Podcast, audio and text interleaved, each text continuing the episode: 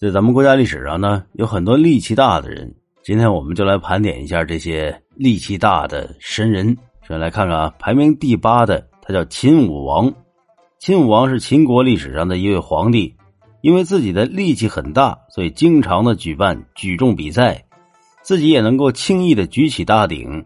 你说这位皇帝他也不是一个正经的皇帝，那俗话说得好，常在河边走，哪有不湿鞋。那最后这位秦武王在一次举重的时候就被巨鼎给压死了，是不是死得也很奇葩，是吧？来看看第七名，就是武松。武松这个名大家都熟悉嘛，他是历史上有名的有胆识有力气的民间人士。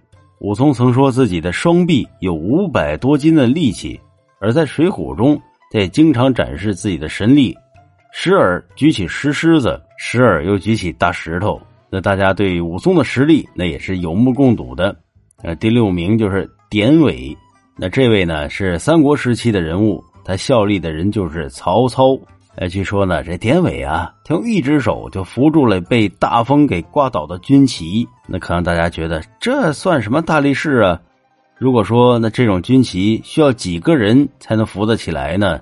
那想必大家就觉得，嗯，他确实很有力气。呃，第五名呢不是说太出名吧，叫胡车儿，他是东汉末年的人物，也是一个力大无穷的猛男。那和其他的猛男不同呢，胡车儿不仅能够举起来，而且还能举着非常沉重的东西他跑起来。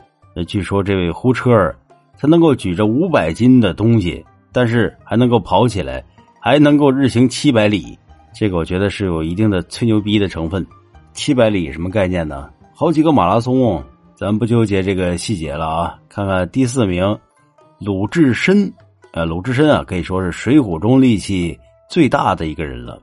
他能够徒手的拔起一棵大树的根系。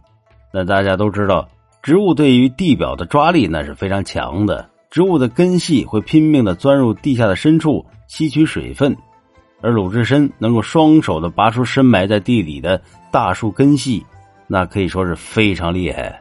那相当于人形的挖掘机啊。第三位，项羽。这楚霸王项羽大家肯定不陌生，他呢可以说是力大无穷，能够举起超过千斤的东西，可以说是力气比秦武王是大了很多。那关于项羽的力气在历史上也有很多记载，可以说是当时是难逢敌手的。第二位，李元霸。这李元霸呀也是同样出了名的大力士，他的武器是一对双锤，据说一只锤子那就达到了四百斤，两只加起来那就八百斤了。普通人的话那得几个人才能抬起来吧，而李元霸却用此来作为自己的武器，而且在打斗的过程中那也是使用自如。敌人的武器和李元霸这双锤一比，瞬间就毫无威慑力可言。这李元霸堪称是行走的核弹头啊。好，第一位，共工。那简单来说呢，他其实他不是人，而是传说神话里面的神。那据说共工是诸神里面力气最大的，他曾经撞倒了不周山，那可见他的力气确实很大，相信应该没有人能够和他相比吧。真的可以说是前无古人后无来者了。好了，今天的节目到这里结束了，喜欢主播的朋友请点点关注，谢谢。